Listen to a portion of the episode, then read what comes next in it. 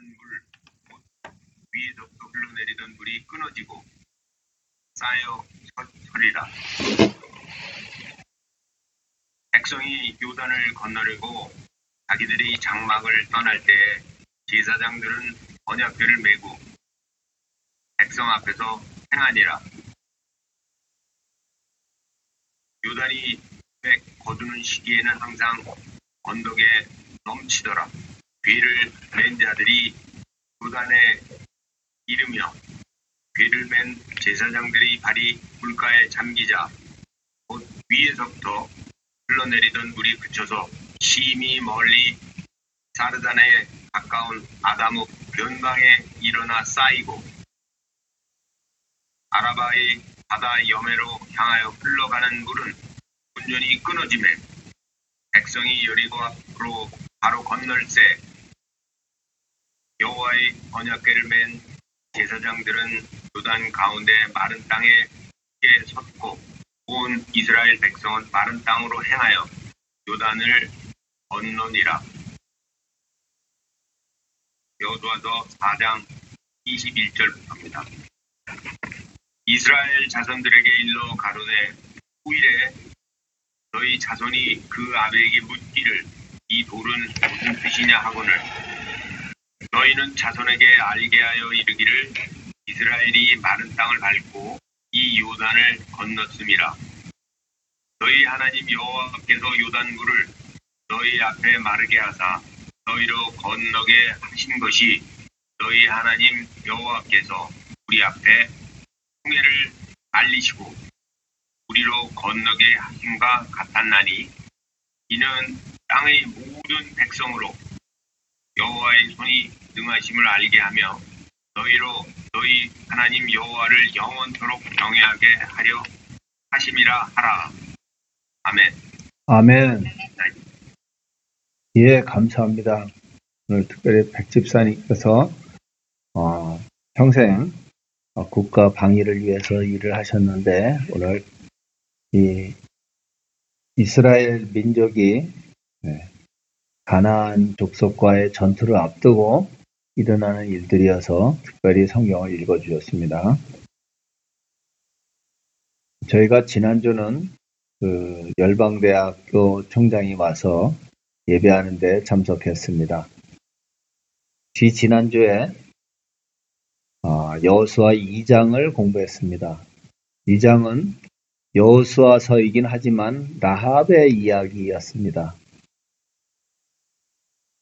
기생이었던 천하디 천한 여성이 거기 별로 가난하디 가난한 한 집안을 어떻게 여리고 성 전체 거기 거민이 다 죽을 때 예, 자기와 자기 아버지의 집을 살렸고 나중에는 유력한 다시 말하면 아브라함과 다윗과 예수의 족보에 올라가는 여성이 되었는지 어, 영광의 여인이 되었는지 역사적 인물로 남았는지를 배웠습니다. 오늘은 드디어 요단강을 건넙니다. 모세는 홍해를 가르고 백성을 빼냈습니다. 모세는 애굽의 왕자였고 또 40년을 광야에서 훈련을 받고 하나님과 직접 대면하며 훈련을 받은 지도자였다면 거기에 비해 여호수아는 광야에 40년 동안 전쟁을 이끈 여호수아의 보좌관이었을 뿐, 예, 모세의 보좌관이었을 뿐인데 이제 요단강을 건너야 하는데 그 시기가 추수 때라 아, 물이 많이 흘러서 요단강이 넘치는 그런 때입니다. 그러니까 이것은 건넌다는 것이 우리 군사용어로 강을 도하작전이라 그러는데 요새도 강을 도하작전을 하는 것이 굉장히 위험하고 어렵습니다. 뭐 전문적으로 뭐 여러 가지 다리를 띄우고 또 임시 장 도보교를 만들고 이렇게 하는데 그때 당시에 그런 장비도 없이 몇백만, 한 200만이라 그럽니다. 200만이 넘어가야지 비로소 가나안 땅에 들어가는데 뭐 도하작전의 어려움이 그렇지 않습니까? 건너기만 하면 되는 게 아니라 바로 그 앞에는 적이 기다리고 있다가 덮칠 수도 있는 그런 어려움이 있는 곳입니다. 이론적으로는 건너기가 굉장히 어렵고 건너가서 성공적으로 작전을 피기가 어려운 이런 지경에 있는데 오늘 말씀은 여호수아가 이곳에서 일단 건너가지 않고 3일을 기다리며 모든 준비를 합니다. 그 후에 여호수아의 말 여호수아가 지시하는 것은 조금 엉뚱합니다. 그것은 바로 제사장들이 여호와의 법궤, 언약궤를 메고 먼저 요단강에 건너가기 시작하라는 겁니다. 그냥 봐서는 그냥 빠져 죽으라는 소리하고 똑같습니다. 그런데 빠져 죽으라는 것이 아니고 먼저 입술을 하면 그때부터 하나님께서 너희가 보지 못한 새로운 기적을 베푼다는 것인데 그 기적은 왜 베푸는가? 이 길은 너희가 가는 길은 지금까지 너희가 갔던 길이 아니기 때문이라는 겁니다. 우리는 대대로 우리 이, 이 한반도 땅에서 또 자기 태어난 곳에서 자라고 크다 보니까 이 말씀이 가슴에 와닿질 않습니다. 근데 한번 이민을 가본다든지 다른 나라 사회를 살아보면은 이 말씀이 조금 다르게 느껴집니다. 우리가 지금까지 한 번도 걷지 못한 땅을 간다면 그것이 얼마나 어려운 일이고 위험한 일인지를 조금 느낍니다. 그때 내가 먼저 서둘러 가면 죽습니다. 하나님의 약속하심이 먼저 하나님이 먼저 준비해서 우리를 보내셔야 합니다. 그런 뜻이 있습니다.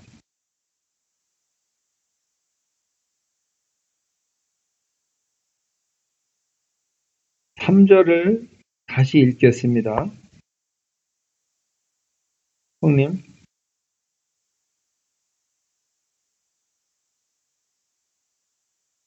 그 3절 백성에게 명하여 가로되 너희는 레위 사람 제사장들이 너희 하나님 여호와의 언약궤 매는 것을 보거든 너희 곳을 떠나 그 뒤를 쫓으라. 예. 언약궤를 매는 것을 보거든 제자, 제사장들이 언약궤를 평소에 잘 성막에 갖고 있었는데 지금까지 40년을 드디어 이것을 매는 겁니다. 매고 출발을 하면은 이 사람들이 촥 바다가 갈라지듯이 전 민족이 길을 열어줍니다. 그러면은 12명의 제사, 내위 제사장들이 언약궤를 메고 앞으로 저벅저벅 걸어가면 그 뒤를 뒤에 따라서 모두들 백성들이 움직이기 시작합니다. 그런데 4절을 보면은 앞서가진 말라는 겁니다. 언약궤를 먼저 앞서가면 어떻게 됩니까? 물에 빠져 죽는 것밖에 없습니다. 물이 무섭게 흘러갑니다.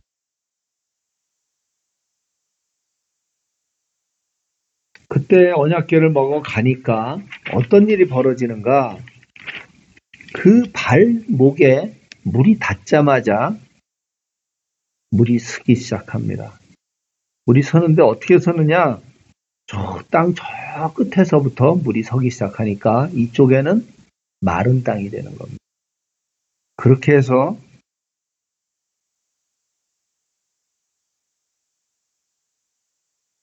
팔절을 보면은 너는 언약궤를 맨 제상장들에게 명령해 너희가 요단 물가에 이르거든 요단을 들어서라. 그러니까 들어서라. 그러니까 들어선다는 겁니다.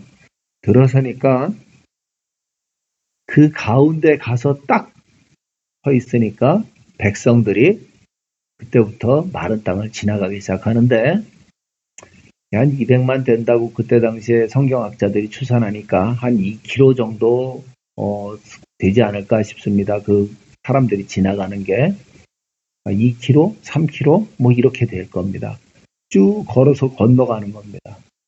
이 건너가는 모습을 이 사람들만 보는 게 아니라 정탐꾼들도 가서 보니까 거기 나중에 여수와 5장에 가서 보면은 그 사람들의 마음이 녹았다 그랬습니다. 두려움에 떨고 공포가 끝에 끝에 없습니다.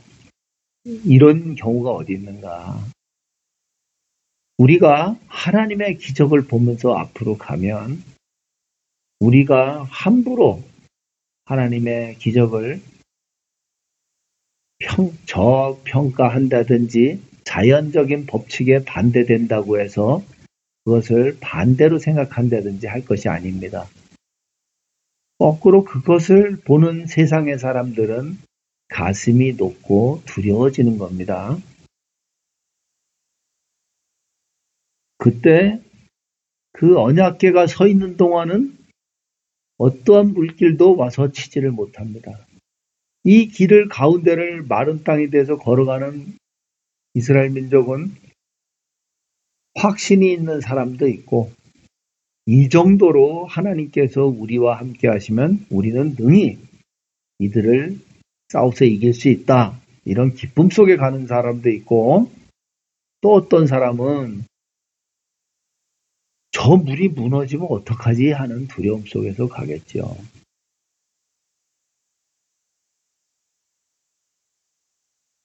그때 다 멈추고 나면은 다 멈추고 나면은 이제 거기서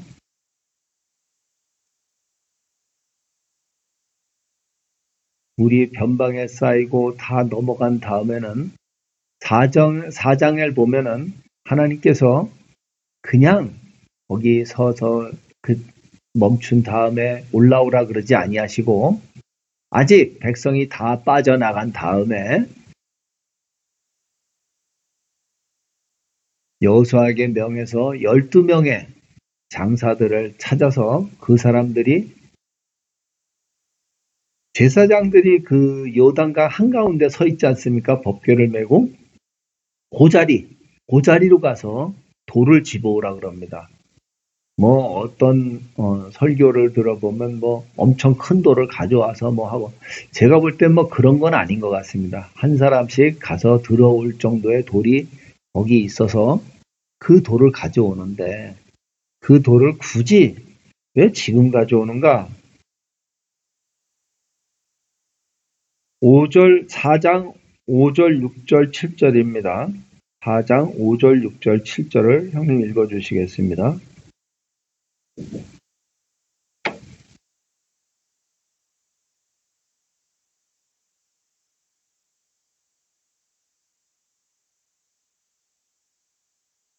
예. 이게 잘 안 들리네. 4장 5절을 보면은 그들에게 이르되 요단 한가운데로 가서 궤 앞에 가서 이스라엘의 지파 수대로 각기 돌을 하나씩 어깨에 매라. 그것이 표징이 되리라.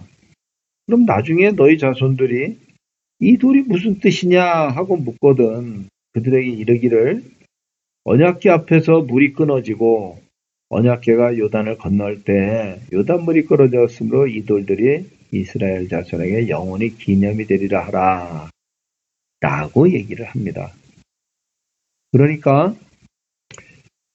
우리 인생에 처음 가는 길에서 하나님께서 그 기적을 베푸실 때 그 기적에 대해서 뭐, 그 무슨 큰 기념비를 택하는 것이 아니라 그 돌을 가지고 그 돌을 통해서 12개의 돌을 갖다가 취하다가 갖다 놓음으로써 그 민족이 하나님의 도우심이 이러했다고 기억하라는 겁니다.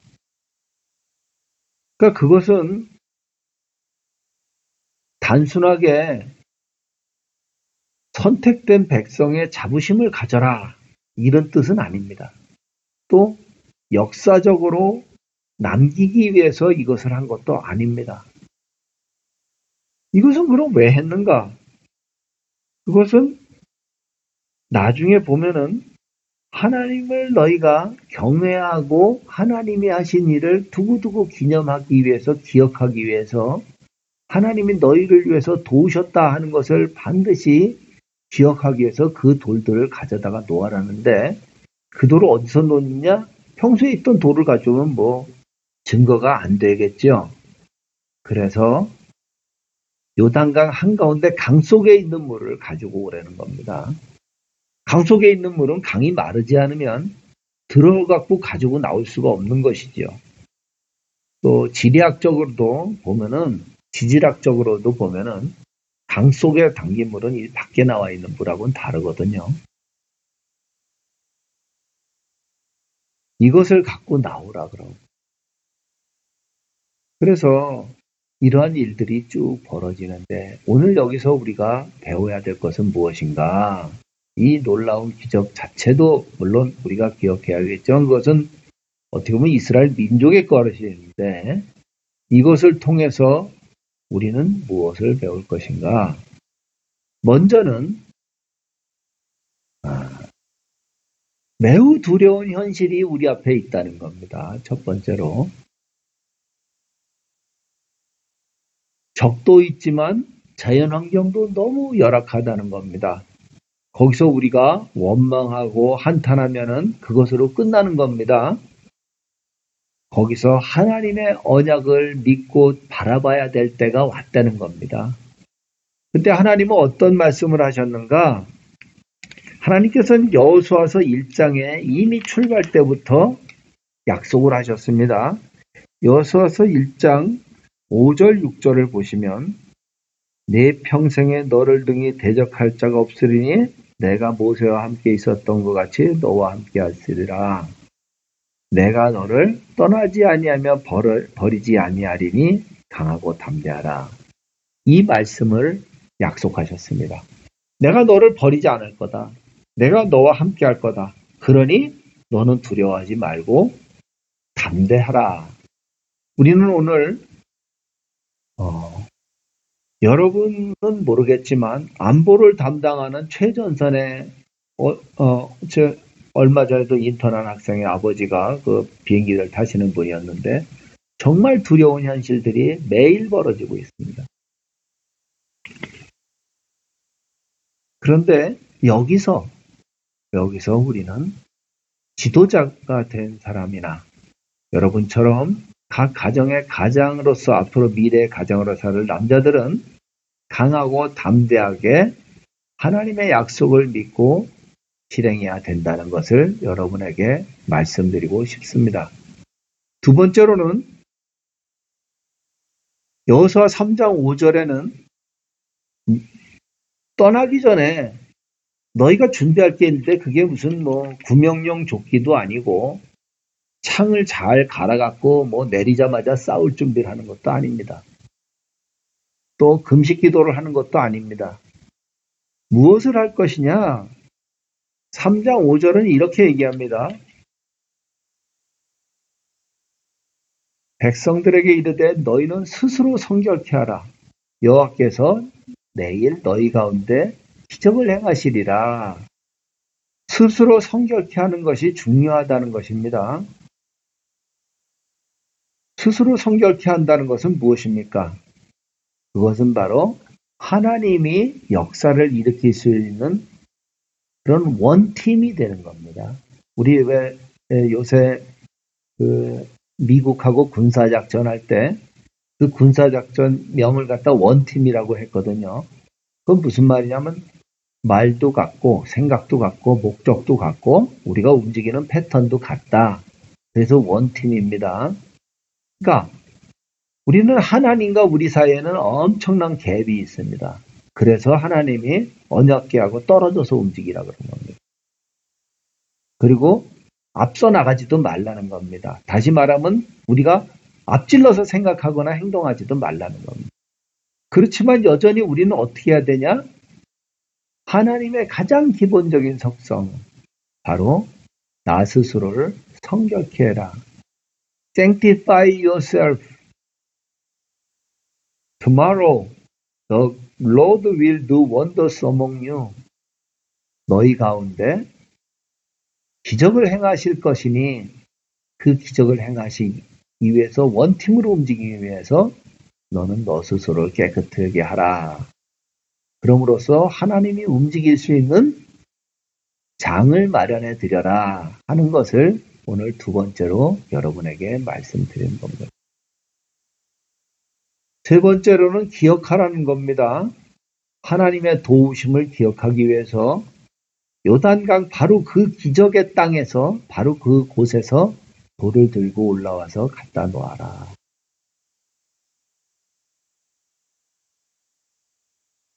(1950년에) 전쟁이 났는데 그러고 나서 어, 김일성이 그 전쟁을 이길 때 스탈린한테 가서 몇 번을 약속하고 또 약속하고 자신 있게 말한 내용이 무엇이냐면 저한테 딱 10일을 주시면 일주일이면 대충 다 점령하고 10일이면 한반도 땅 다 먹습니다. 그거 다 먹고 나면 이제 그때는 미군이 태평양 건너오니까 미군이 태평양 건너면 어떻게 합니까? 이스라엘이 요단강을 건널 때처럼 상륙작전을 해야 됩니다. 상륙작전은 많은 피해를 줍니다. 특히 보병이나 해병대나 많이 죽습니다.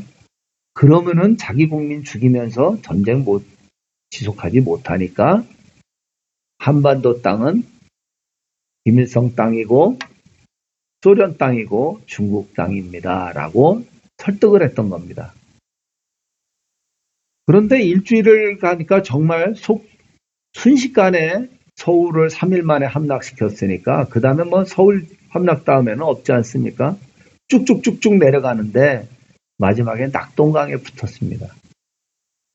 낙동강까지 간 겁니다. 낙동강 전투가 심하게 벌어지는 가운데서 이제 미군이 들어오게 됩니다. 그런데 저는 지금 그 말씀을 하는 게 아니라 그렇게 먹어버렸으면은 그때 남한으로 북한에 있는 크리스찬들이 내려올 시간이 없었습니다. 다 거기서 순교를 하든지 변절을 하든지 그렇게 하고 끝나는 겁니다. 그런데 기적적으로 낙동강에서 버텼습니다. 어, 기적적으로 인천으로 어, 유엔군이 들어왔고 기적적으로 압록강까지 치고 올라간 겁니다. 그 모든 것이 기적이었습니다. 그래서 다시 그곳에서 중국군이 내려올 때 함께 도망 내려와서 수많은 사람들이 한국으로 내려와서 예수를 믿을 수 있었던 겁니다. 물론 기독교적으로는 그때 수많은 목사들이 아, 또 그때 목사님들이나 또 그 후에 목사님들이 자랐습니다. 뭐 한, 경 영락교회 한경직 목사님을 비롯해서 프린스톤의 신학자 박경영 박사나 그 사회주의 운동가였던 그 크리스찬 아카데미의 강원영 목사 또 어, 김영삼 대통령 때 실제로 그 모든 했던 김창인 목사 또 정치가인 문익환 목사 뭐 박윤성 목사님 이런 분들 또 여러분이 잘 아는 대형 교회들의 대부분이 그때 내려온 분들이 세운 교회입니다. 압구정도에 있는 광림교회, 소망교회, 충인, 충인교회, 뭐 또 거기에서 나오는 여러 가지 금랑교회나 가까운 데는 뭐 여러분 분당에는 갈보리교회 이 모든 교회들이 다 그때 내려온 분들입니다. 실업가 중에서도 뭐, 숨, 뭐, 셀 수 없이 많습니다. 여러분이 찾아보면, 고맥스나 에이스 침대나, 뭐, 오뚜기, 삼립식품, 뭐, 오리온, 태평양, 유한약품, 한동약품, 일성진약, 뭐, 끝도 없이, 유한양행, 끝도 없는 많은 훌륭한 기업가들이 다 그때 내려온 분들입니다. 여러분, 우리는 우리 가운데 하나님의 기적이 너무 많습니다. 여러분의 부모가 여러분을 키우기까지 한순간 한순간이 기적인 분들이 대부분입니다. 여러분이 오늘 목숨을 부지하고 살아있는 자체가 따지고 보면 기적들입니다. 그 기적 중에는 저번 주에 한 분이 그 찬무, 그러니까 춤을 추었는데 그 입은 옷이 1988년에 아, 5천 원 주고 그 산, 산, 그 메리야스 같은 긴 옷인데 그 이대 앞에 있는 그 리어카 앞에 걸려 있는 옷을 사서 그것을 페인트를 칠해서 하나님이 가르쳐 준 대로 그것을 입고 한 지금까지 한 38, 4년을 한 몇 번을 췄습니다. 춤을 출 때마다 땀 범벅이 되기도 하고 근데 저번 주에 그것을 갖고 쳤는데 그것이 빨 수가 없습니다. 빨면 이제 페인트가 다 지워지고 떨어지니까요. 지금까지 그것이 아, 곰팡이도 안 쓸고 썩질 않았습니다. 삭질 않았습니다. 그것도 기적입니다. 우리는 그러한 수많은 기적과 체험을 볼 때 오늘 이 여수아의 3장과 4장처럼 하나님이 기억하라는 것은 무엇입니까? 하나님을 높이 보고 하나님을 무서워하고 하나님 시키는 대로 하겠다. 결심한 자 그거 아닙니다. 또 그때마다 우리를 참 이렇게 썼다. 그런 것도 아닙니다.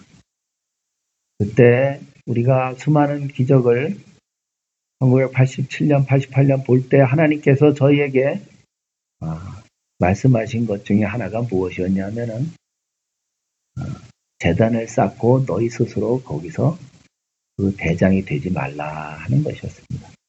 무슨 말씀이냐? 우리는 모든 기적이 사실은 그것, 그것입니다. 그 자체일 뿐입니다. 그 옷이, 그 옷으로 뭐, 겨울에, 한겨울에 입고 다니는 것도 아니고, 뭐, 비싼 무슨, 어? 명품 브랜드처럼 그런 디자인에 월등한 그런 것도 아닙니다.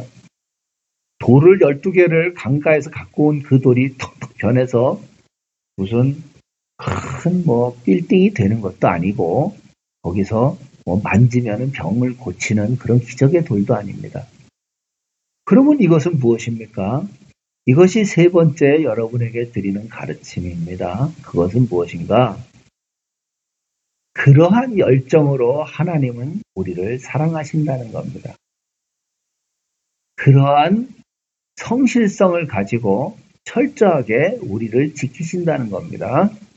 그러니까 우리는 이러한 점에서 이 돌 12개를 볼 때마다 하나님은 우리의 앞에서 먼저 움직이셔서 우리를 보호하시고 여리고성을 무너뜨리고 가나안 땅을 정복하게 하셨다. 그 뒤에 배경이 되는 하나님. 1950년에 다 없어질 수밖에 없었던 민족이 다시 살아서 이렇게 세계의 강국으로 섰다 하는 그때 그 기적을 일으키신 하나님. 각 사람이 죽을 뻔했는데 거의 죽는 것인데 살아났다. 그때 참 기적과 같아.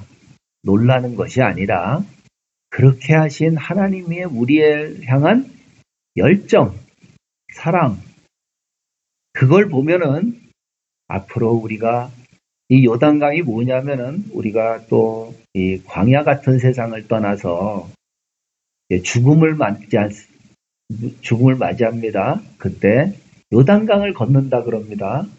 요단강을 건너서 천국으로 가는데 그때 그 천국을 가는 그 요단강 문을 열, 열어주는 것은 하나님의 언약이다. 한 거거든요. 우리가 죽고 나서도 하나님이 우리와 함께 하셔서 우리보다 먼저 우리를 데리고 천국으로 가는 것을 또 비유적으로도 은유적으로도 말씀하시는 오늘 장입니다. 그 하나님의 사랑을 깨닫자는 것이 오늘 여호수아 3장 4장의 말씀입니다. 다 같이 기도하시겠습니다.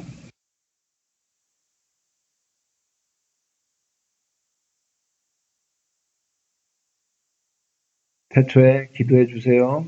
네, 기도하겠습니다. 아의 아버지 감사합니다.